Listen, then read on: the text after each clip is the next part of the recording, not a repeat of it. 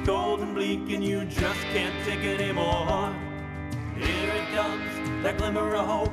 A light shines through the door. It's the hopeless soul. With Aaron and Rohit, whoa. It's the hopeless soul. With Aaron and Rohit, whoa.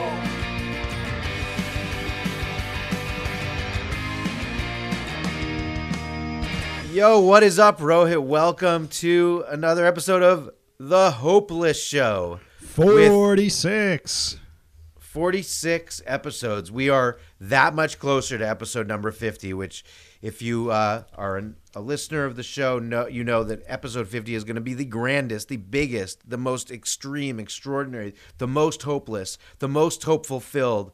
The, the, we, we're going to have so many celebrity guests that th- there might like it might over we, we're gonna break the internet we're gonna make break the podcast internet it's gonna be incredible but right now we're at episode 46 so we're not there yet Wait, are we? Wait. Oh, yeah. You're talking about episode 50. Yeah. I have no idea how we're going to do that, but thank you for hy- hyping that up. We got to figure that out. But um, it'll be great. It'll be amazing. Aaron has, Yes. Aaron has put some big promises out there. Let's see if we can fill them. huge promises it's it's all about putting promises out there and then hopefully delivering one of them Yes. that's that's how it works. Um, and so can i just news from the quarantine news from this uh this leaving the quarantine can i just bring up something and then i know we have a, a dinner party to talk about yeah. So there's a a friend of, of both of ours. They're having their their uh, their kid's birthday party, and uh, I was wondering if it's appropriate to Uber to a one year old's birthday party. That is also taking place at starting at like 10:30 in the morning. Um, Oh, or I don't know when it starts, or is it? I don't even know when it starts. But I should figure that out. What if it But was I- like seven a.m.? Is it okay to Uber to a child's birthday party at seven a.m.? Well, I think here's the thing. I think you have to be discreet about it. Don't tell people you Ubered. And also, um, I think what you're going to have to do is um, underneath your shirt, wear one of those uh, wine bras, right? And like, you know, and you just fill it with like two sacks of like, I guess one Merlot and the other could be, I don't know, a cab or even a white wine or a rosé. And then they have the straw, right? So what you're doing is you're being inconspicuous and you're also in a way celebrating motherhood. Um, And I Oh. think so. I think that would be the way to go about and do this is a wine bra. Um, So many people would have a problem with what you just said, which is awesome. the good thing is, those people probably have stopped listening to our show about 40 episodes ago. Yeah. So, Yeah, yes. Well, all right, I'm in for that because to me, the reason I bring this up, which will lead into our other big thing from the quarantine, is that to me, everything that where you're hanging out with a group of people is a celebration. It's like time to party. It's time to have fun because we just haven't done that in so long. I mean, you and I did like we had our little you know pod and hung out. We had some fun times, but it was it's still different. It's like it was almost like uh, prohibition the way we were doing it in the in during the the during COVID. So it's like now to be able to just go to a friend's house and like celebrate their one year old's birthday party. I don't know. I mean, could it even go as far as to to funerals? Like it kind of did. I my uncle passed away, and at the funeral, it sort of became a little bit of like because everyone was hanging out. It was like a party. He Yeah. he would have liked that. He would have been psyched about it. People were drinking wine and stuff. So You know, uh, I think you make a good point, Aaron. I think what I- what I always think about is like, for me, drinking was the most fun when it was illegal, when I wasn't 21 yet, because there was a Yeah. bit of danger to it, right? And I think like you know after after you turn 21, it just becomes a normal part of your dinner parties, or just like having a beer, watching a game, or just chilling out on the couch. Like it loses that sort of excitement, um, and I think. Um, yeah, you know, like doing this during COVID with your friends, doing it safe, even still, it there was a bit of a danger and excitement, which was great, and uh, I'll cherish that. Yeah, it's like well, that's why you just do smack now. Yeah, this is. yeah, I, I mean, I'm burning through spoons, man. Uh, so they keep just melting with how much I'm doing it. Um, so, and, speaking of smack, Um, I think today's theme of the show, and by the way, uh, for those who listened last week, um, you heard the first half of our interview with Zach from Portugal the Man. Today, you're going to hear the second half of that interview. And Aaron made an excellent judgment call before the show started. Today's theme is going to be music. So, Aaron, Yeah. brilliant, brilliant talk. Um, and I think, uh, should I kick off the first topic? Yeah, let's uh let's Great. do it. Great. And Oh wait, song- can I tell you one other thing? One other thing about the uh, that is music, very music related. To just Yeah. give it a perfect segue is last night I went uh, and met up with a friend, which was really cool. At like this out this restaurant thing, and um, in Beverly Hills, so it was a little like swank schwanky, and uh, the next to in our the the table next to us had uh, the guy had O'Shea Jackson, who's Ice Cube's son yeah. at it, which was uh, who I loved him in a movie called Long Shot. If you haven't seen it, it's with him, Charlize Theron, Seth Rogen, and him, and he's obviously the star of Straight Outta Compton. But what was uh, what was cool, I thought, is that I think that's the first like, oh, that's like a dude I know, I like I like in in some movies lately, and he's at the table next to us, which is usually an L.A. thing. That's just part of L.A. And that was the first of that, and he's you know the son of one of the better hip hop artists of all time. So that I think can segue directly into our uh, today was a good day, right? Yes. Yes. I like Ice Cube that. reference. So uh, today will be a good day. So why don't we go with topic one? Yes, and topic one, we we also have a bonus music track to talk about. Besides that, today was a good day. because I think for many people, it's gonna be a bad day that are subject of this topic. And this song that I'm going to choose is by Duffy, uh, and the lyrics. Um, the song is called "I'm Scared." The lyric says, "I'm scared to face another day because the fear in me just won't go away. An instant you were gone, and I'm scared." Well, Aaron, this topic is about the cast of SNL. Um, and we know that Elon Musk and Miley Cyrus will be guest hosting and performing uh, this week on Saturday Night Live.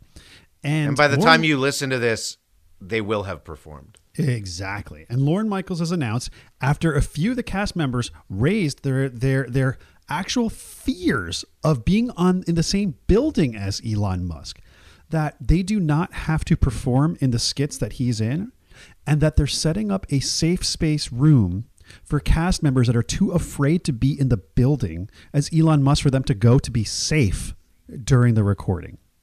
What? Wait. So can I just ask you why they feel unsafe?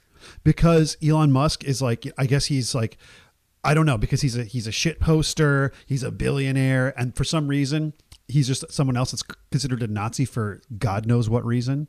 Um so with no reason actually. So I guess because he uh I guess comedians today are too scared. They're they're able to provide jokes, really funny jokes, and kind of make jokes to other people. But as soon as um, they're put in an uncomfortable situation for themselves, I guess it's okay now to be too scared to perform with somebody. So I think this is absolutely insane. Um, and you know, even Miley Cyrus has her fans tweeting at her that Miley Cyrus should pull out of the show because Elon Musk is uh, is the guest host. Um, and the the tweets about that are, are just wild. Um, and I'm just like, I, I I don't even know what to what to say. I, you know, I, we talked last week how journalism's dead and politics are dead. Is comedy dead? Um, what is Ooh. happening? So I, I'm a little confused why they would be scared to be in the same room as him because, uh, like, they've had, Saturday Night Live has had a lot of wacky guests in the past. Yeah. And uh, so if they if they're worried because he's wacky, I mean he is a bit wacky. So like if they're scared about that, like what what's the do they think he's going to bite them? Do they like what what like what does Elon Musk bite? I mean he's he's a smart dude who's invented a lot of stuff and he's also a little wacky. Like what and or do they think he's more dangerous than like half of the actors and celebrities that they've had on who are like on who knows what and I mean, just like I'm trying to think of some guests. Can I just look up um, SNL guests? SNL crazy guests, I guess. I'll look up. I'm just curious what why he I mean they've had Trump on a bunch like he's to some people pretty insane. Um, I just I don't get it. Like, what's the I think Christopher a- Walken's guessed it a lot. He's pretty nutty. I don't get it. it's I just don't so- get it. But I want to give you hope, and I, I have that. Do you want hope? I would love hope. So the hope is SNL when it started. I actually read a thousand page book on SNL uh, a while ago, the history of SNL. So I, I, I think I know more about SNL than I know about anything else in ever in my life because I read a thousand page book. It's the only thousand page book I've ever read. SNL started with, I believe, it was uh, you know the what were they called the the uh, the not ready for primetime players, and there were eight I think original cast members if I'm not mistaken, eight or nine, and uh, they were all nuts. They were all on every drug in the book, uh, and they were that, that it was just a pretty rogue show. Like let's see what this is, and it became a phenomenon. Now there's something like 20 cast members. So let's say if five of them are scared to be with Elon Musk, they're not needed because they have so many cast members. So it's just not necessary.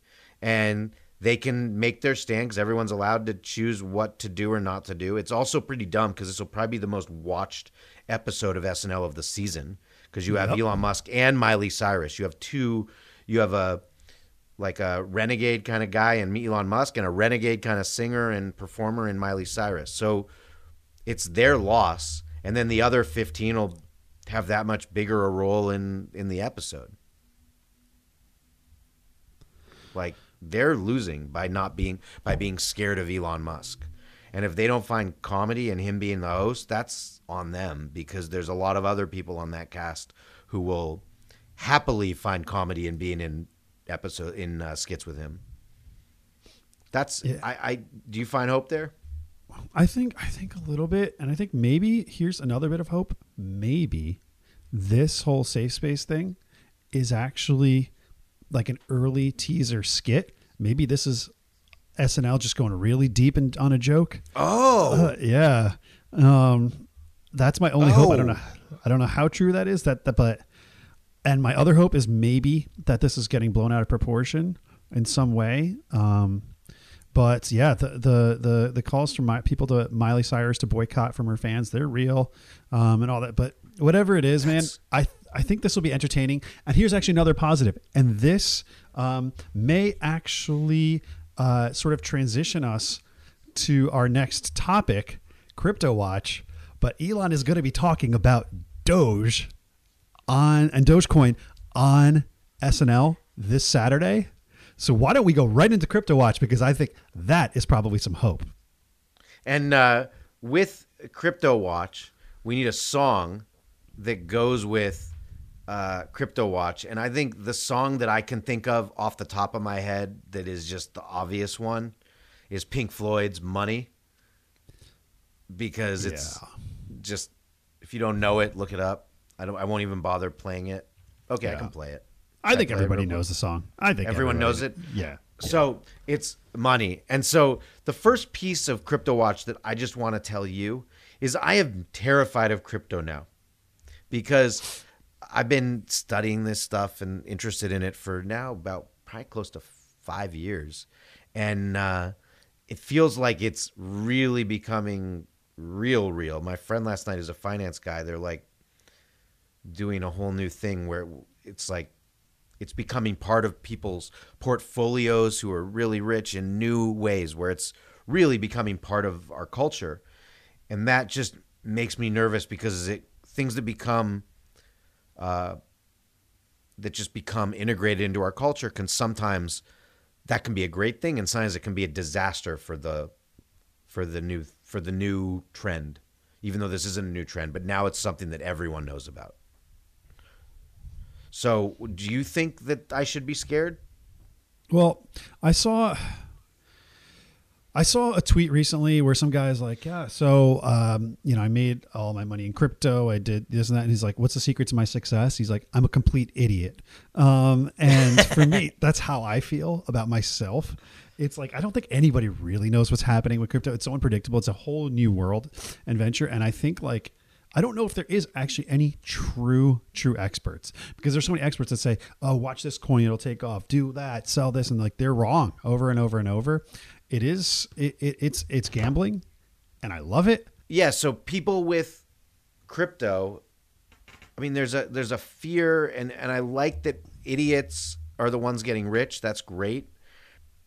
I just, I, what do you think's going to happen? Uh, and then we'll see next week if we're right with our predictions. What do you think's going to happen? Is he going to talk about crypto? Is he going to talk about Dogecoin on the show? Is Oh, that I going to make the price go up? I, I think you sent me an article early in the week, and I fully believe it. I didn't buy more Doge because I'm just like I- I'm just uh, I'm just trying to save uh, money in traditional ways right now. But yeah, I think the right now Doge has gone up. When we were, I think, on a call last week, I think on, on our, our, our show last week, I don't remember what Doge was at, but I think it was up to the 30s or 40s maybe, um, and it is it is now in the 60 cents range, um, and it is just Wow. driving further and further and higher and higher. Um, who knows? It might hit a dollar this weekend. Maybe not. My prediction is it'll hit 80 cents based off of what Elon Musk says, which, and if it hits 80 cents, Aaron, we bought in at about, I think most of our shares, we bought in varied, but like most of mine came in at three cents. So Yeah, that's something like already, that's already like 23 times return. Um, So then, can I ask you, are you going to uh, sell some of it when that happens? nope. I am holding this for a few years. Wow, so you're going long, long term with Doge. I'm going long, man. If Doge hits $32, I become a millionaire. Not that you've done the math. uh, well, well, let's see what happens um, with uh, Saturday and Saturday Night Live and the price and what happens today. Even I'm guessing it's like fluctuating as we speak. Yeah, and for listeners that also that bought Safe Moon based on our non-recommendation, we did not recommend. Um, Did not. hey, we're back in the black now. Um, we're back, so it, it's it's. Oh yeah, yeah, That was huge too. Yeah, the Safe Moon. it- Anyone who bought on our recommendation, you are you are up a little bit. So you're welcome. We again, we don't recommend you do anything we say, but when we're right about it, we're going to take credit for it. So you're welcome. yes, and we're gonna be thrilled about it. So speaking of thrilled and uh, a music reference here, do you have one for uh, for uh, your boy?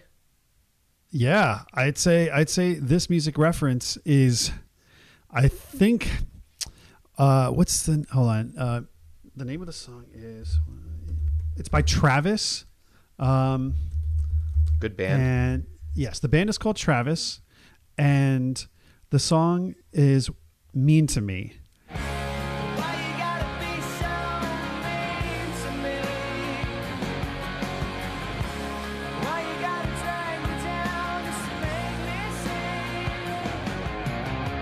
What happened was Baltimore Orioles history. This pat like the first no hitter thrown by our starting pitcher John Means. That was the first no hitter the Orioles franchise has thrown since 1969, since Jim Palmer did it. What on top of that, I missed it happening despite the text from Aaron, Mike, and Brad. My friends that were just texting me, turn on the game, turn on the game, turn on the game, because I was already having a very bad day and I was building some Legos to cool off, building my new, you know, my new Millennium Falcon. And I was just like not looking at my phone. And I was just like, okay, just like in a place of meditation and just doing something constructive with my hands. I turn around my phone once it's done. I'm like, oh, okay. My friends were trying to get me to watch a rare piece of Orioles history, my bad team doing something great. And I missed that. So it and they're was not even that bad. Your team isn't even that bad. no, I mean they. I predicted 23 wins this season. They're easily going to eclipse that before the All Star eh, break. Um, They're almost So- 500. They're one game under 500. I know So- it makes no sense. So how do you feel like? I'm, I'm sure you watch the highlights. Yeah, And how, how do you feel that your team? I don't know when their last no hitter would have been, but 19, 1969. 1969. Wow. So did you? Who did it? Jim Palmer. Oh, did you just say that? Yes, sir. So I was. Pay- I, So sometimes, just so you know, in when we're doing this podcast, we are not paying attention to one another because I was looking up what the Orioles record was as Rohit was saying that. So I was definitely not paying attention to his facts. So the reason I wasn't doing it is so that then people who also weren't paying attention could hear him twice. Exactly, and it works. It works for everybody. So I think the big the big takeaway um, that I think that I feel hopeless about is even when something great happens, I just found a way to miss it. Um, help me feel better and I about just that. missed, and I just missed your facts. Yeah. It's perfect. so how do we find hope out of that? Uh, I find hope that when you did find out about it in your sad day, I know you felt happy. That gave you happiness. And it's a metaphor for life to get really deep about John Means no hitter. That no matter how dark the times can be, there's always something that you can look toward to find some sort of light, no matter how dark it is. And that even goes as far as if you're an Orioles fan. Yeah. So, so I believe that is uh, a truth in life, no matter what is going on. Yeah, there's not a lot of light usually these days being a Baltimore Orioles fan, but um, I mean, let, let's let's. But that, I appreciate that, Aaron. Let's talk about your team. Yeah. So my hopeless is simple, and I don't even really need an answer to it. I just want to say this because it'll just make me feel better. The Dodgers suck. That's it. I actually feel hope just saying that because it's frustrating. I spend a lot of time watching these games and they suck. They're bad. They're in like second to last place. The Giants are better. The Giants are in first place. The only hope I'm giving myself hope here is my uncle who passed was a big, big Giants fan. So I kind of feel like he might be doing this to me. And uh, so that's fine if he wants to rub it in uh, somehow, wherever he is. Uh, Yeah, I, mean, you're in a that. very tough division with both the Padres and the Giants uh, up ahead. And Giant, I think the Dodgers are still a very good team. I mean, I think they have one of the deepest pitching staffs in the league. I mean, sadly, you know, Price and Gonsolin are both, you know, a bit injured right now. Um, and we I just do- lost May. Yeah, you lost May, so um, that fifth spot will get probably filled by Gonsolin when he's back. I'm guessing, but Yeah. I think you know maybe you're just a couple weeks away from just being back to you know healthy and then just defending your title. But I mean, your team is stacked. So We're we're stacked with a our D, our disabled list is stacked. yeah, yeah. Well, Well, let's speaking of stacked, uh, let's go into uh, part two with Zach Carothers of Portugal the Man, Grammy winning Portugal the Man, Grammy winning Zach, and uh, we left with a cliffhanger about trust and in the industry and in his life. And I want to uh, let you hear where uh, where that cliffhanger is going and hear the rest of the interview because uh, it's really a pleasure to talk to Zach on this uh, on this show. Because I want to get into uh, the the charity stuff a little more because I'm fascinated by it where it's come since we. I guess I saw you bef- before COVID, and it was just like a right before, and it was just a was we were talking about what we were doing, what you were doing. It was a glimmer. It was like you were kind of like, wait, Aaron, what do I? How do I do this? what what what what what's going to be happening here? But I'm just curious from a from a music perspective, and lo- like for you know, for me, for example, "Feel It Still" is a great song. In your body of work, it's like to me, it you know, as a fan, it's there, there's you've got you have so many good great songs, and you know that just happens to be the one that clicked, and so going forward, I know there's uh, recordings going on for uh, for the next uh, album. Do you have a goal or a, an idea of what this sound could be like, or is it just finding what you guys want? Like, No, yeah, we've been um we've been definitely we've been working on it for a couple years now, and COVID's thrown a bit in the wrench. Not that we like, yeah, we could obviously still be writing, and we have been this whole time, but it's just it's not the right time to put out music for us right now. We've had uh, John's had a bunch of uh, like really bad jaw issues, and he's just trying to heal and get some uh, get some surgeries done to um, you know to to fix his shit and i'm i'm like dude do it now while we have the time and uh, we're also just the world's just changing so fast. It's hard to decide what we really want to say. You know, one week you have murder hornets, and then you've got crazy presidential elections, then worldwide protest, and then you're just like, you're like, oh damn, like what?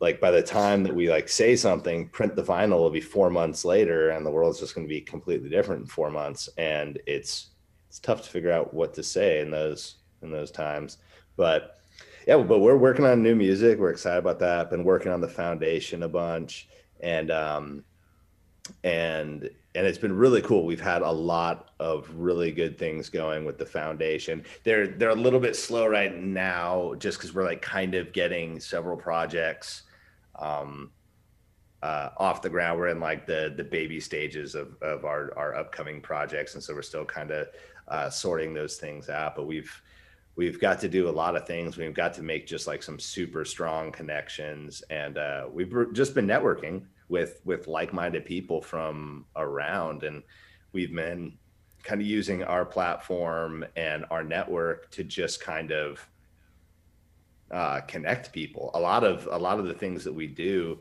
and the most rewarding, aren't necessarily when we really do anything. We just like we see some we see we see some things. We see like an issue and then we see um you know people in the local community that are just uh that are inspired and um, ready to work hard for for this and then we've kind of met some people over on the other side of the country it's like oh there's a similar thing going on there. And there's this these really smart people that created this organization. So you might be able to like use their that infrastructure and see if it works over here. So we'll just connect you guys and we like connect people they talk and like share some knowledge and resources and like things balance out. And we're just like that's rad. That's like literally we're helping people help themselves. Like it's totally not even like a charity thing. It's more just like partnerships.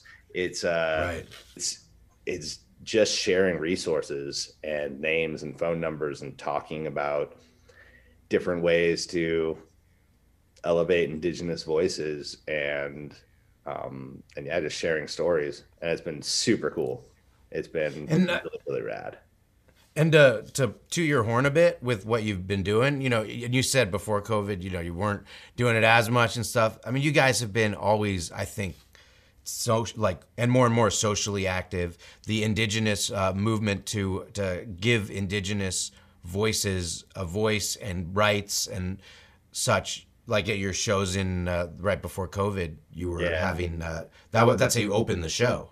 Yeah, So- every show. Yeah, we do that all over the world. And uh, yeah, we do a, a land acknowledgement where we invite people. Uh, for those who aren't familiar, yeah, we uh, wherever we play a show, um, we invite uh, original stewards of the land there, um, or that have been displaced there, representatives from the tribes of the area. Um, and we just ask permission to play a show on their land. We just pass the mic, and I usually introduce them, uh, talk about why we like to do this, and acknowledging the problem is the first step. And it's it's really cool. It's a it's a very collective thing for us in the crowd to both learn about the land that we're on and the people of it and it's a really cool way to start the show. It's always different. Sometimes it's um it's speeches it be poetry drums singing dancing prayers um but yeah it's just whatever they want to do. And it's, it's very it's very cool. And we get to talk to them for a few hours before the show. Uh we made a lot of friends and it's like it's really it's really really something to just uh learn about that history especially from a different perspective than just like you know the white settler mentality all the history books that that we read. It's like there's a whole nother side of the story. There's many sides of it and uh but just sadly there's uh not as many uh not as many of theirs in print. And so No, it's it's really interesting to uh, learn and then just the deeper you go the it just gets deeper and deeper and it's um it's really fascinating stuff. And it's yeah it's not all and one thing i do want to like that we always try to do is just to take a lot of the um you know there's i mean la and going to fundraising and stuff there's like there's a lot of pompous shit in there and there's a lot of pretension and stuff and i really just want to take a lot of that out of there and and uh yeah, any dipshit can do a little bit of good. You don't have to be a good person. I'm like yin and yang, man. I'm I'm half good. I'm half evil. I'm I'm human, and uh, I do a lot of bad shit too. And but it's not all about like doing good. It's just uh yeah, it's just it's just being real and and elevating the stories and it doesn't always have to be the bad things or the stuff that people need help with. There's a lot of just beautiful stories in there and a lot of knowledge that we can use for ourselves. And going into the future with the way that the climate's uh, being affected, you know, we really want to empower the indigenous youth to like use some traditional knowledge about the land and like have them be consultants for companies with green agendas and like we gotta gotta listen listen to the earth a little bit more Well, that's the the whole idea of the land and also spreading positive stories with the uh, the negative. You know, a lot of people focus on the negative. They focus on just negative. So, what do people feel good about though? Like, do you want to just hear negative, or do you also want to hear what's happening that's positive, or someone who did something good, or someone who made a difference in a positive way? And with uh, with what you're talking about and raising the voices so that they can help, so they can do what they're already doing, but in a bigger way. That's something we don't see enough. And and then the and then I also like that you're you've expanded some of your charity to it's by the way it's the Portugal the Man Foundation for I don't think we've actually said the name um, PTM Foundation. So what but you've also expanded it to disability inclusion to mental health inclusion and uh, and awareness. And so uh, and uh, you have something someone awesome in your band Eric who is in a wheelchair and is at the front of the stage which is always great um, because it's something we're with our uh, we're doing this uh, I am able campaign next month uh, it's like yeah it's we'll, we'll have to we'll talk more um, after. Yeah, because it's all about being people who have uh, learning disabilities, people who have mental disabilities, people who are on the spectrum, people who have physical disabilities, and how they are they can do things. We it's I am able is the whole thing. It's like put the square up on on Instagram that says I am able because everyone is able to do great things, and Eric being at the front of your band is just a, a really cool, I think, thing because look, he's a badass musician. So um, I was just wondering how that expanded with the foundation. How did you decide to expand some of your uh, initiatives?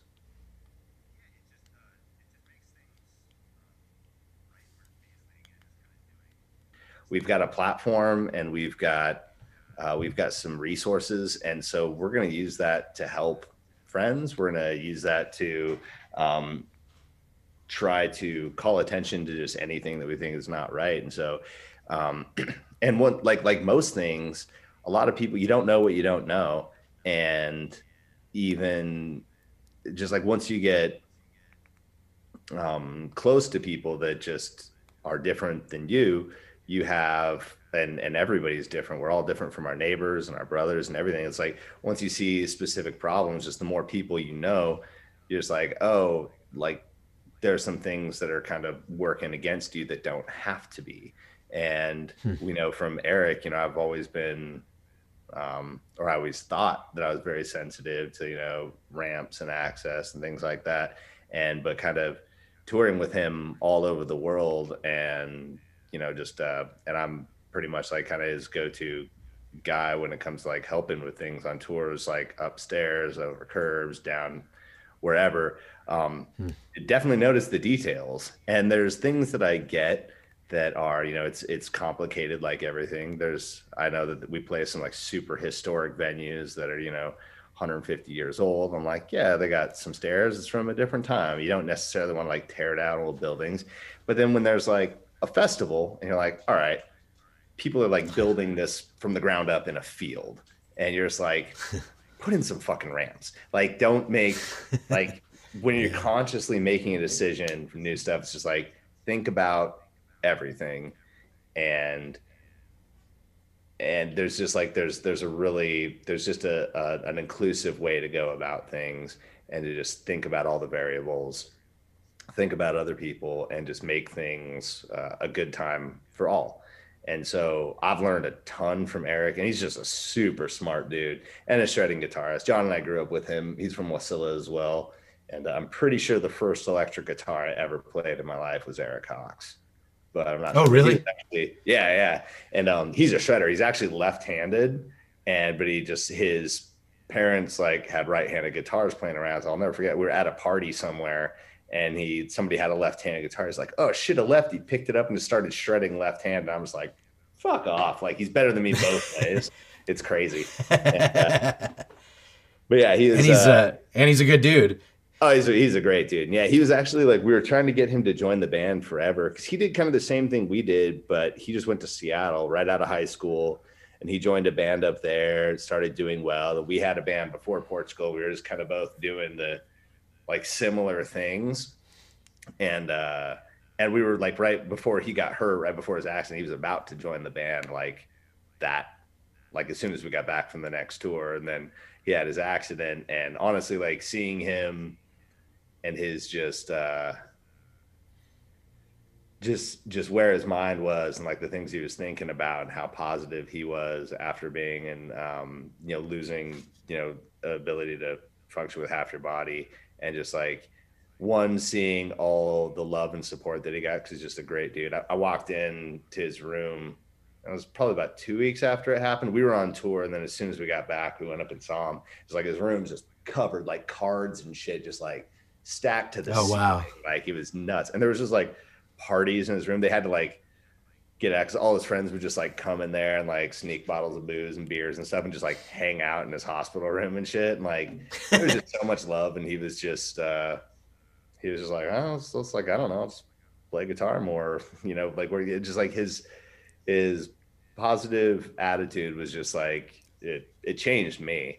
And then years later we'd always try but we always worried too. It's like oh like how are we going to do this? How are we going to do this with the bus? How are like the vans like the situations and finally and that kept us from hiring him forever. And we were talking to him the whole time just about how to do it right. Then finally we're like fuck it let's just try it and see what happens.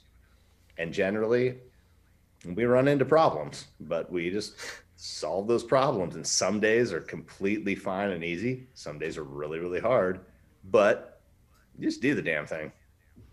And that's it too. That's like the whole idea of change coming so that people with disabilities, with different things that are being marginalized still in our society in a big way, is how do we lift everyone up? And you know, you with, Eric obviously have been the helping him and uh, making sure that it can work for him.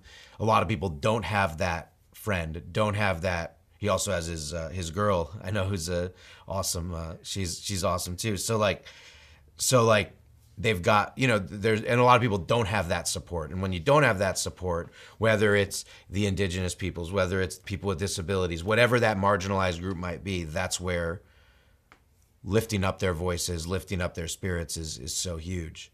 And, uh, and, it, and it's always a partnership. It's never one side. That's why like like charities and stuff are like kind of weird. Like dude we get just as much as we give. Eric like dude he takes like yeah i help him up and down some stairs dude. You know how much fucking weight that dude takes off of me? Because he's just another guy in the band that can actually talk and to to people and like all the interviews and shit. Like dude the dude i mean musically obviously but like just with the networking and interviews and just like shit that we have to do and right like he takes so much weight off of my shoulders too. It's like I'm I'm like, all right, dude, they, they help you. Like I lift you up some shit, you lift me up some shit, and it's like it's uh it works out. that's uh i never thought of it like that that's awesome so it's just an extra help It's super cool. It's always it's always partnership and like you just don't you don't gotta go in looking for that. Like I'm going to give something so I can get out of something. Just do what you feel is right. But like shit comes around to you and like, you know, you get something too. And uh and it's not just like the feel good or the feel good, do good kind of thing. It's just like uh No, just like no, you get real, you get real knowledge, you get real friends, you get real, real shit out of this. And man, just leave the world a little better than you left it, you know, or leave the world a little And better. I- than you, like got into it. And I hope that's a thing that uh, people can take away from our conversation and just in general is that this whole year of a lot of people saying the worst year of their lives, and I'm not going to discount that, but there's also things that we all can get out of it, can have self realization, can have that inward moment, can have that that what is our, what you've been saying real well. What is what is our truth uh, within this um, within this world, and what can we do? And everyone can. You don't have to. You don't have to be a Grammy winner to do uh, to to make a difference. Yeah. Um, the littlest things. Yeah, and every but like And- I'm, all, I'm all about that. Like you know, the the the littlest things truly matter, and instead of just like you know super rich famous people donating millions and millions of dollars like dude if if a million people just like recycle their beer cans or fucking do some like small act of kindness like but it's all just it's finding the things in yourself fixing those things in your house in your family in your workplace in your community we're always like with all these elections we're like expecting people to fix it from the top down and we got to fix it from the bottom up. Those fuckers work Yep. for us. And like you got to change shit in yourself your family your community your workplace and make sure things are good there. And then let's start bumping up to a city level state country world while they also we try to put people in power that'll put regulations and make it easier for us to be you know decent people but that means a lot of people got to agree and there's once and nobody's get together it's it gets rough and, and nobody is perfect. That's the like you said. Like we all do bad, we all do good. But what can we do now? yeah totally yeah for sure And I guess there's one more thing I just have to know because it's uh, I saw it during uh, during COVID and it, it was uh, a cool thing that you guys did, and I, I wonder how it came about. Weird Al Yankovic, like that. I mean, Weird Al Yankovic is a uh, hero of mine. It was my first live concert. oh rad. Uh, well, I went with my mom to see Peter, Paul, and Mary, Ah, which that's was pretty cool too. Which was yeah that was a good mom moment.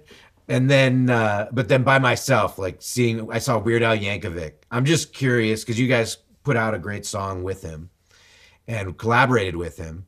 How did that come about? And can we expect more? Because i would love more Oh yeah, I mean we love we love Al. Um, we, yeah, he's been just a massive influence on us for as long as I can remember anything. Like he's he's been there, and um, but we we've done a couple things with him, but this this was funny because it wasn't funny because it was a it was a serious song, and we were writing the song with Paul Williams, who's the you know the best songwriter alive. Um, we're in there with Jeff. wait paul williams like like Yeah. paul like Yeah, Rainbow Connection. Yeah, like rainbow connection paul williams really Oh, yeah. He's the best dude ever, and he's so funny because we just met him. I think it was at a Grammy party or something. We were just like we were in one of those networking things where we had to go do some event, and we saw Paul Williams there. We're like, holy shit, it's fucking Paul Williams, and he's like real active on online. So Kyle went and took a picture with him, our keyboard player, and then like tagged him, and Paul commented. We started talking, and he was like, "Hey, do you guys want to make some music together sometime?" I was like, "Yeah." And he came to us. He didn't even ask us to fly to LA to go to the studio. He's like, "I like Portland. I haven't been there in a long time." So me and John literally picked him up from the airport in our shitty van that we had been touring around like for 12 years in.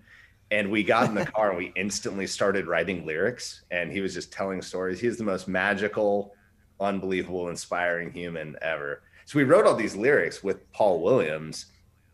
And uh, our producer was singing some parts. And because John was kind of sick that day and just doesn't like to sing a lot.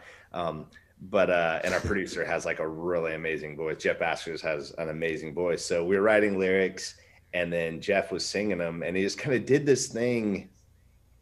He's had kind of a like a lisp or kind of the sound but we just he was singing it and we kept on just like hearing somebody's voice. And then we finally realized like oh, dude i just keep hearing weird al's voice on this and it just didn't go away. And we we sang it ourselves and we like we kind of did the whole thing. Where it's like god i just really want you know what? Let's just ask. And so we just asked him if he wanted to sing on a track and he said yeah. And i don't know why. And it was funny in, in an interview uh i saw asking about the song and there was like he was like why did you do this? You know it's like it's a serious song it's not funny and like what made like how did you do this? He was like well i just approached it like i did any other song it's just the lyrics aren't funny and that was his only explanation for it. And uh, I don't get it. We just really like the guy. He's a really good dude. Obviously, super funny and just a hell of a musician. Dude's an animal.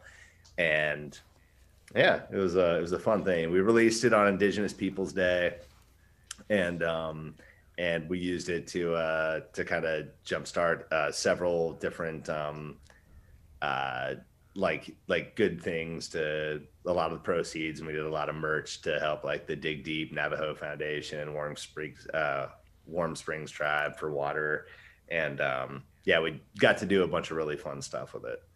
It was a blast. We filmed the video in our backyard, and it was like it was awesome with all our friends.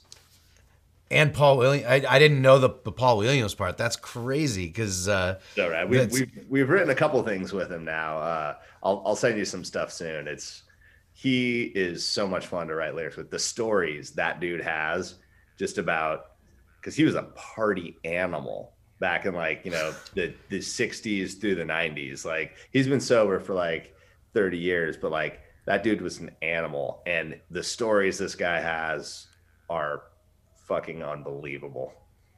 I could just picture him and Kermit the Frog just like doing beer bongs. totally it's it's nuts like he's got man it's so much fun and yeah rainbow connection's like one of the best songs in the world give me a break all the carpenter stuff all the he's a hugely inspiring guy That's uh the one the one uh, Paul Williams thing I experienced. Um, well, a family friend was good friends with him, so got to hear a few stories, but not what you got to hear. And uh, but they did a the Muppets did this thing at the Hollywood Bowl, and if you haven't seen the video, I'll check that out you it's on YouTube. So they did a whole Muppets like hour and a half Hollywood Bowl thing that was like being at a Muppet show. And at the end they said they were gonna do Rainbow Connection and then who comes out but Paul Williams to sing it with all the Muppets. Oh, I had wow. like I was like uh, bawling. I mean, oh dude, yeah, honest. I, I I got was- goosebumps right now just hearing you talk about it Like, i'm definitely gonna go look that up Oh, it's the whole thing. The whole like from Phenomena to uh, Paul Williams. Like they do all of the classic stuff. So it was, uh, yeah, it was. It was probably maybe two years ago, something like that. So that was. I just I got goosebumps. So then hearing you say Paul Williams again, I'm like, shit, that's such a cool. Yeah, so rad. That dude's just been so integrated into my life and childhood. And then yeah, knowing him and then like looking up kind of what he's done, it's it's funny how some of the people that that we know now, I'm just like, oh God, you've been in my life the whole time. I just I didn't really know it. And uh yeah, Right. looking back through his credits, I'm like, oh shit, you wrote that song? Oh, you wrote that? Like it's like, oh man, you've been like we've been friends all along. We just had never met, you know. Yeah, and then you got to find out the stories of his some of his fun uh, partying ways, and you're like, oh, okay, maybe that was in my blood too. Totally, yeah, yeah. It all makes sense. it all makes sense. So I, I just want to uh, do the uh, a plug for what your next initiative is and what what you want people to know going forward or where they can go to be a part of uh, of the foundation. I mean, I know the website, but just Yeah, uh, totally. coming from you. Um, yeah, check out uh, ptmfoundation.org. Um, and we are actually we're our our next big project actually just kind of switched. Uh, so I can't totally say specifically what it is, but we just had kind of a wrench thrown. But we got a bunch of really cool stuff coming up.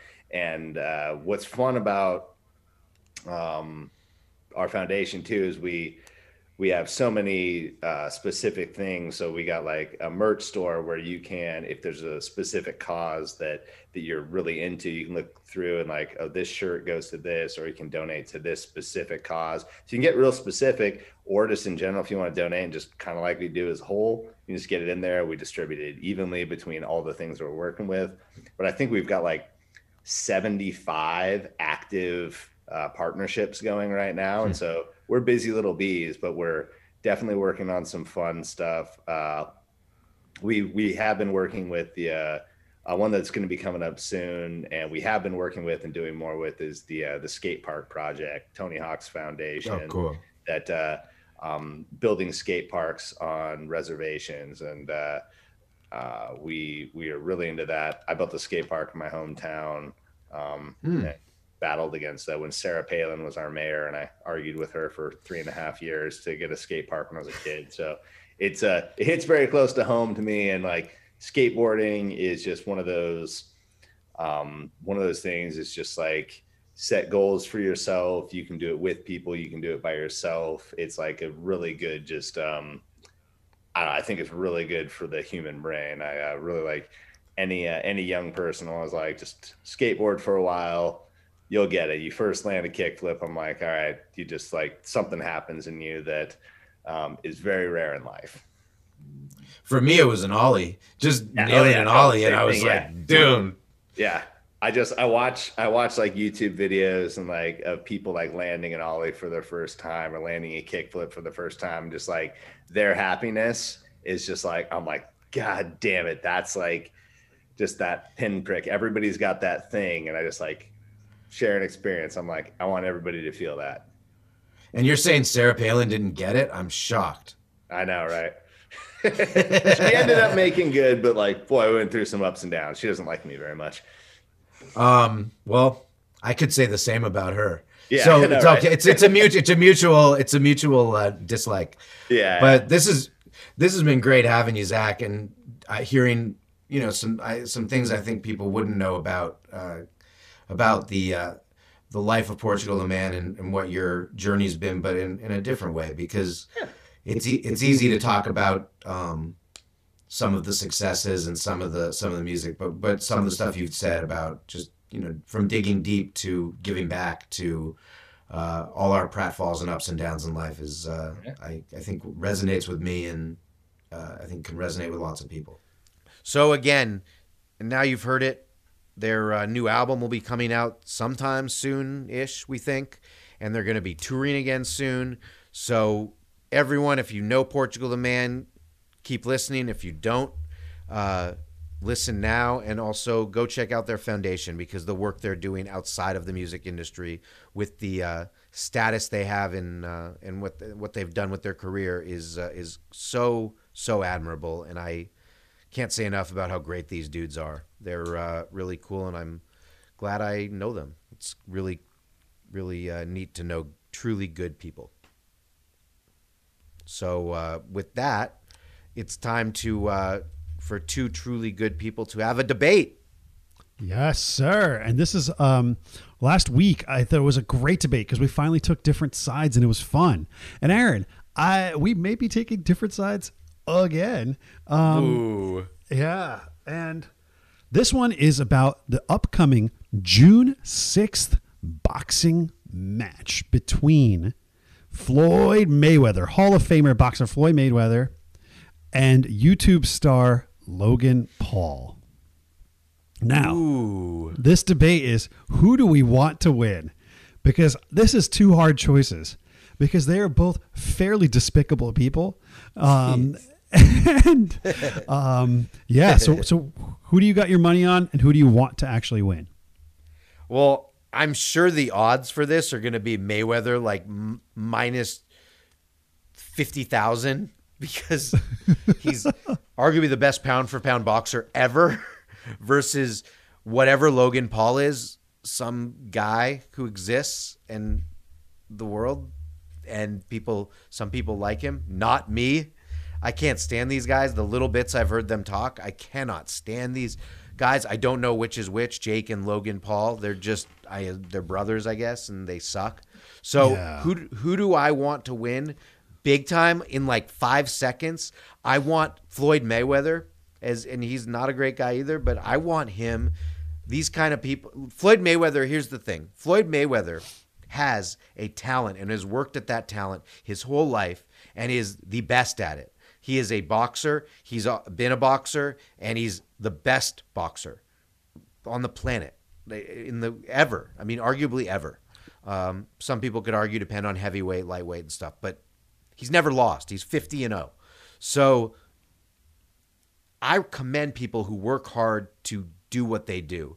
These Paul brothers, Logan Paul, just Logan Paul, has done nothing well. He's not good at any. He's just a guy who got somehow some popularity. I don't even want to call it fame. Just he's just a person, human, and and so there's nothing commendable about this guy. And I hope. Flo- And uh, the other day, uh, Logan Paul like grabbed Floyd Mayweather's hat off of him to just pick a more of a fight with him, and Floyd Mayweather got really pissed because he must have really liked that hat. And so I hope Floyd Mayweather knocks Logan Paul to the floor. And I hope Logan Paul is out for a while and like just learns his lesson. So I hope Floyd Mayweather destroys him, like annihilates him. I mean, and, and I'm like kind of like I'm like torn because one, um, Floyd Mayweather, you know, is you know he's been charged with domestic violence, so he is a woman beater. Um, and on the other hand, the Paul brothers are out of control. I mean, Logan Paul himself. There was a big controversy where he went to the to the suicide force in Japan and was just taking pictures and kind of sharing them and like of people like literally people that were hung themselves, dead bodies. Oh, it was that had committed suicide. Horrible. And his brother sucks too. His brother. I mean, these guys. These guys have lots of money made from their YouTube channels. But during uh, there was you know when the looting was happening um, during some of during some of the, the the the riots and demonstrations this past year. Dude, his brother Logan, or sorry, his brother Jake was literally like looting the Nike store. Like, dude, what? Like, you, like, how are you profiting off of other people's pain and you're just coming in here to get more views on your YouTube showing how you're looting for fun and for YouTube views? It was just all, it sat really, really, really weird. Um, so I really don't like any of them. I, I think I, unfortunately, I'm, an, I'm with you. You I think are. I want wow. Floyd that was, Mayweather to beat intense. the crap out of him because I think this sounds antiquated, but I feel people should know their place in some way. And then I think the Logan Paul is not a real boxer. Sure, he probably is pretty jacked and he got his ass kicked by that guy KSI. Um, Oh yeah. but I think he talks shit and he thinks he can take this on. He's trying to do this as a stunt and trying to get some views. And I think if he wins, this just further validates that influencer industry, which I hate so much. So, yes, Yes. I too would love to see Floyd Mayweather jack him the fuck up. Like, first punch of the match and just knock him down one shot. Um, that would be amazing to me. Yeah. and then and then after and then after that after uh he knocks him out. I want him to stand over him almost like in wrestling and stuff. I want him to stand over him and just start mocking him and talking shit and being like you missed that fuck Yeah. Oh, loser. Oh, no, maybe I- maybe even huck a loogie at his face. I want to see like i want to see just pure annihilation. See, I, I don't know about the loogie thing, but I'd like for him to stand over him and just teabag him. Um, all right deal i like yeah, that like in, like in Halo when they're just hitting like the squat button, just like up and down and up and down. Um, So, all right. Speaking of teabagging, I this is actually a good a good uh, transition. Um, we'll do a Beach Boys song here, "Surfin' USA." Okay, everyone knows that song too. I'm going simple with these, "Surfin' USA" because this is this topic is about a beach town, and it's also got a teabag element just because it's about nudity. That's it. So there's a so there's some music and there's some uh, nudity. Here's the problem that I the thing I feel hopeless about is I just don't know what the de- why this is a big deal. Is there is a Maryland's most popular you might know this Maryland's most popular beach town is called Ocean City, and uh, incredibly popular beach town. And there has been a, a lawsuit, a federal trial that's been going on since uh, 2017 because there are people who want to make it a so it can be a topless beach if you want to be topless. And then there are people who don't want it to be topless. The mayor of ocean city rick meehan does not want it to be topless. But then a lot of women say why is why does it matter if a woman wants to cover up their top or not? Uh, it's just part of their body. Why does it matter? Men can walk around without their top on. Why do women have to? And i uh, and and this is actually something that that is becoming top freedom it's called which is something going on in a lot of different states where people want uh, women want to be able to walk around topless and be topless if they want because they say if man can why can't women i am fully in favor of women being able to do what they want with their tops. If they want to walk around topless, walk around topless. And especially at a beach, if you want to, great. If you don't, great. Uh, what I feel hopeless about is why is it such a big deal? Like, we're it's 2021. It's not 1951. There's so much progress going on in terms of men and women having equal rights. Why, in this case, can't they have equal rights? And why is it such a fight?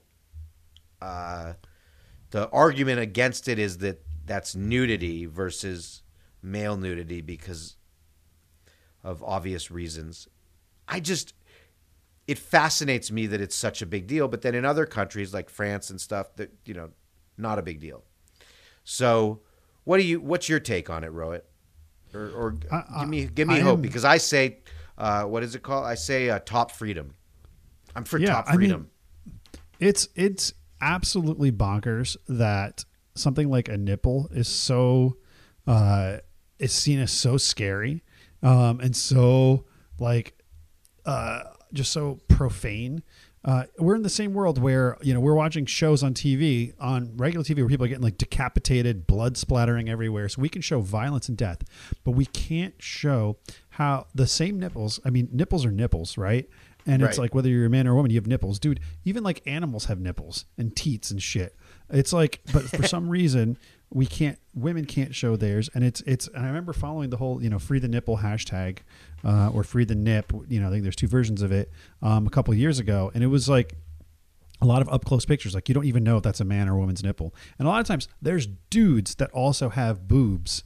So if you got man boobs, does that mean that you are not allowed to show your nipples? I just think it's a it's a really silly double standard, um, and it makes no sense to me. And honestly, if women are allowed to be out and about with their nipples out, um, it that just destigmatizes them. You know, it's like every mom has them, every woman has them, and it's like, you know, I I think it's it, it's silly, and hopefully we'll get to a place like even in Europe. I remember like there's there's like even like seeing commercials like they show boobs on TV. It's And, like, awesome. on- on commercials. It's great, and yeah, I, I it's besides the whole you know, and this isn't about the male gaze, but I think that there is it's just it's human bodies, man. Who gives a crap? Nobody's at this point. Yeah. And, and could I jump in and say this about sexuality too? Um, men who have, uh, you know, bodies that women are attracted to are walking around topless, and women can be like, "Oh, damn, you know, they look good," or men who are into men, whatever, whatever your preference is, and uh, if women want to do that and show off their physique or what they feel they feel proud about their body, and then men gaze then that's also part of human nature. That's just human nature. Like, aren't we talking about pretty animalistic, basic things that don't need to become that can be destigmatized at this point? I mean, yeah, free the nip. Free the nip, right. top freedom, and uh, all hope gong of the fact that hopefully we're progressing past this this way where for some reason men can show their nipples and women can't. Yeah, women's bodies are nothing to be ashamed of. They are wonderful. No, Um, if, if any, if anything, men's bodies are more to be ashamed. Oh, of. Dude, we are disgusting. Yeah, we are we are absolutely gross. Um, hairy asses and all. There's the hope gong. So, Yes. Speaking of uh, hopeless, we're going to. We have one hopeless TV. Uh, and do you have a song for for uh, for the topic, which is seven days in hell? Yes, and this one is Meatloaf, Bat Out of Hell. Oh, baby, you're the only thing in this whole world that's pure and good and right. And wherever you are and wherever you go, there's always gonna be some light. I think uh, Meatloaf nailed it. So here's the thing: there's a movie that's a 42 minute movie called Seven Days in Hell. Rohit, have you heard of the film? I haven't. This is why I feel hopeless. You just nailed it. Thank you for giving that answer because if you didn't, it wouldn't have helped my cause. There's a movie called Seven Days in Hell that a buddy of mine, Matt, shout out, uh, told me about. He's like, Aaron, you've got to watch this movie. Said, okay, I'll go home and watch it. It is starring Andy Samberg and lots of other people. Like there are so many cameos. It stars Serena Williams. It stars uh, John McEnroe. There's David Copperfield is in it. And what it is about is a seven day tennis match. It's a mockumentary sports movie uh, where Andy Samberg is this tennis star who has a seven day tennis match that is the biggest seven days of hell that anyone has ever witnessed. And to say that, that this 42 minutes, it's on HBO Max, it was made in 2015. To say that this movie was hilarious is an understatement. It is Oh my God. absolutely freaking Okay. Hysterical 42 minutes. And I'd never heard of it. You'd never heard of it. And I don't get why this wasn't a thing that everyone said you've got to watch this 42 minute like it's sort of like, you know, ESPN's 30 for 30 done in that style. But okay, uh, so like a mockumentary style. yeah, sort of like a Christopher Guesty thing as well, like a Spinal Tap or Best in Show, that kind of thing. Uh, but really insane, like like over the top insane. And I just felt hopeless because I hadn't heard of it, and I I thought I was on top of my movies and, and Yeah, and I'm looking at it's apparently it's got an it's got an 86 rating fresh on Rotten Tomatoes, which we don't always trust Rotten Tomatoes. Trust me, uh, Aaron and I have very many problems um, with that. But it looks like it's, it's it's gotten like overwhelming love. I'm gonna Aaron, I'm gonna watch this movie. Thank you for this recommendation. And if there's hope that I can bring to you, is that this word of mouth is not dead, and I think great movies can still live if we're able to um, sort of just you know have a space to talk about them, and I'm, I'm really happy about that. And we just Um, passed our 42 millionth listener. So at least we have a big reach to get the movie out. Ex- yeah, ex- literally exactly that. And I think if I can also provide you another update, um, right now the number is just pulled it up, fifty nine. And do you know what that number is, Aaron? What No. fifty nine stands for? That is the Rotten Tomato score for Wonder Woman 1984. Um, What? and it was previously i feel it was like in the 80s and it's been precipitously dropping over the past few months and we had talked about this because that movie it super should be sucked it should be zero. it should be a hard zero but i'm at least happy it is now certified rotten not certified fresh because that movie sucked um, so yes we I, I don't i try not to hold uh, grudges but i do hold grudges um, so yes Yeah, I is- think, and I don't even understand why it's a 59 or a 49 or a 39 or a 29 or a 19. It just should be a nothing. yes Well, should Okay. we go to Hope in 60? Yes, I love Hope in 60. And for those new listeners, this is where Aaron and I take about a minute to both state a problem and then find a solution. So we'll each probably take about, you know, 30 seconds to say what what we're feeling hopeless about and the other person will take about 30 seconds to answer that. Hope in 60 seconds.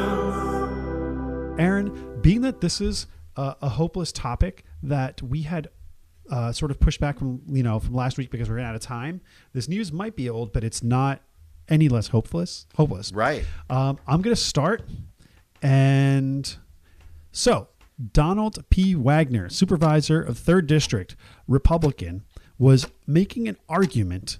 Uh, this is in Orange County, California.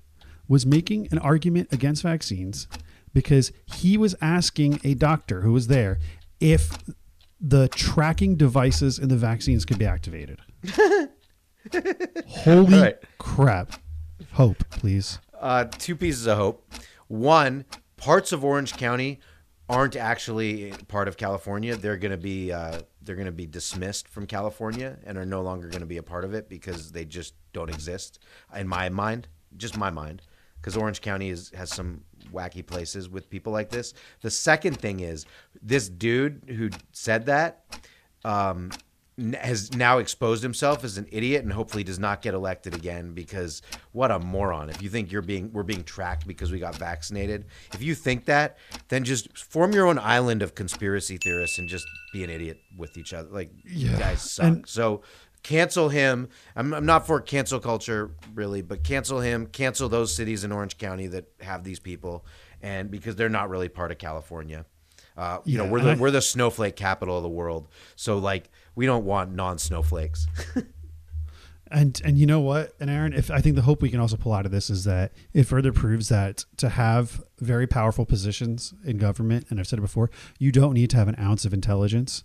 Um, so congratulations, Donald P. Wagner, on giving hope to all invertebrates, and um, I guess any if you're a lamp or an inanimate object, that you too can probably also um, win office in Orange County. yeah why don't we go run for office in orange county Yes. I'm going to take this water bottle and I'm going to put this water bottle here on the ballot. Um, so, yes. it has Thank that you. water bottle has a picture of danny devito on it too so that would Yeah. win Congrats to the Orange County GOP for providing that kind of hope to all inanimate objects everywhere.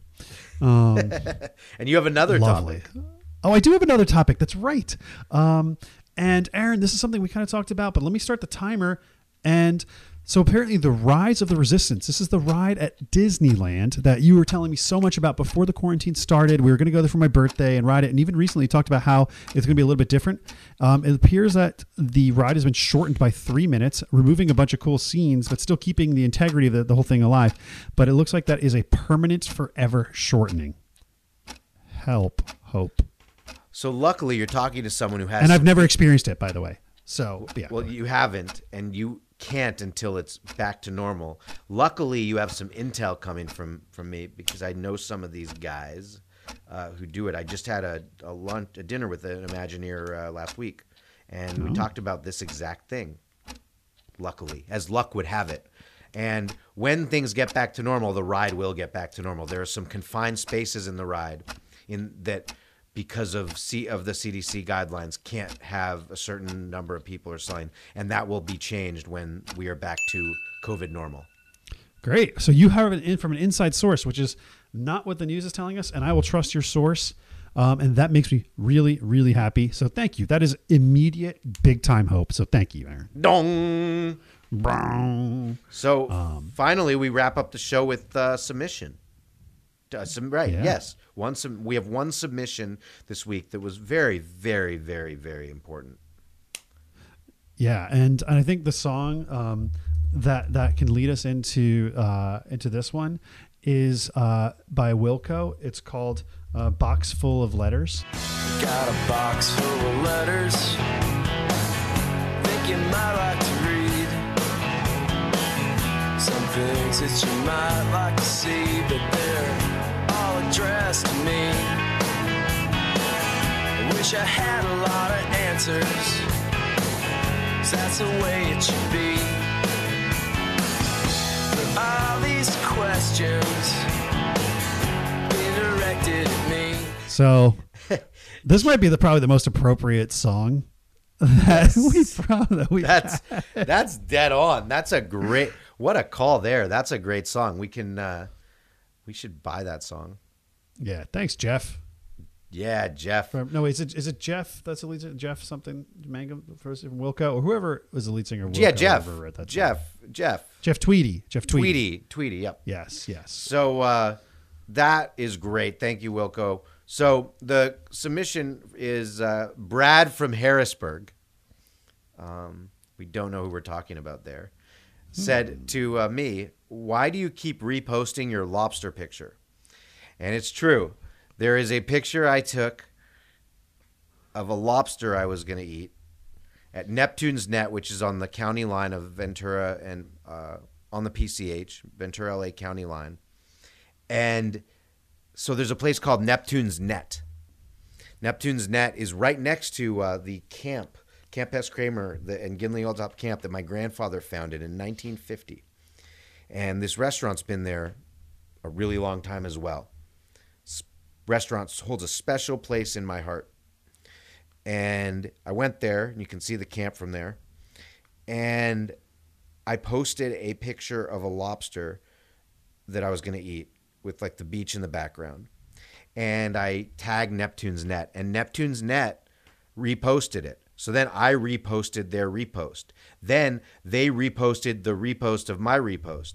Then I reposted the repost of their repost of my repost of their repost. Then they reposted the repost of my repost of their repost of my repost of their repost. And it's been going on and on and on now for almost a week. We are at almost a week of it, and it's continuing. And I don't want to stop this because it just warms my heart knowing that this place not only put my lobster picture up on their uh, on their Instagram, but keeps putting it back on their story. And then I keep I putting it on my story. So the reason I do it, Brad, is because I have a heart. And if you have a heart, you'll understand why I'm doing it too. So, and Yeah, if you and- don't have a heart, then uh, you know we just know more about you as a human. Yeah, if you follow the Aaron Wolf on Instagram, um, you'll see just that in his stories, just that lobster getting smaller and smaller and smaller with each reshare. Yes. And- so I guess, I, guess, since you just gave the plug of my hashtag, should we end the show with the, with our plugs? Yeah. Why don't you kick off, Aaron? So I'm the Aaron Wolf on all social media platforms. We're the Hopeless Show on all social media platforms. We also have to update the Hopeless Show's social media platforms. But I'm the Aaron Wolf, and you can see I am as Rohit is talking. I am going to again add the lobster to my story. And Brad said he might unfollow me because I keep doing this. But then we know if you don't do if you do that, I won't. You don't have art. Yeah, someone replaced Brad in terms of Aaron's lost follower account. Um, and you can f- follow me also um, at Vohit for Rohit, V O H I T, the number four, R O H I T on all platforms. And reach out to us, shoot us questions, share this episode. Hey, and if there's any fans of um, Portugal the Man, you know, share this with your friends who are too. Yeah. And uh, thank you again, Zach, for joining our show for a two part interview. And with that being said, stay hopeful, everybody, and we will catch you next week. Yes, and feel it still. Tie in to the band and you just can't take anymore. Here it comes, that glimmer of hope, a light shines through the door. It's hope hopeless show. with Aaron and Rogan, woe. It's a hopeless show. with Aaron and Rogan, woe.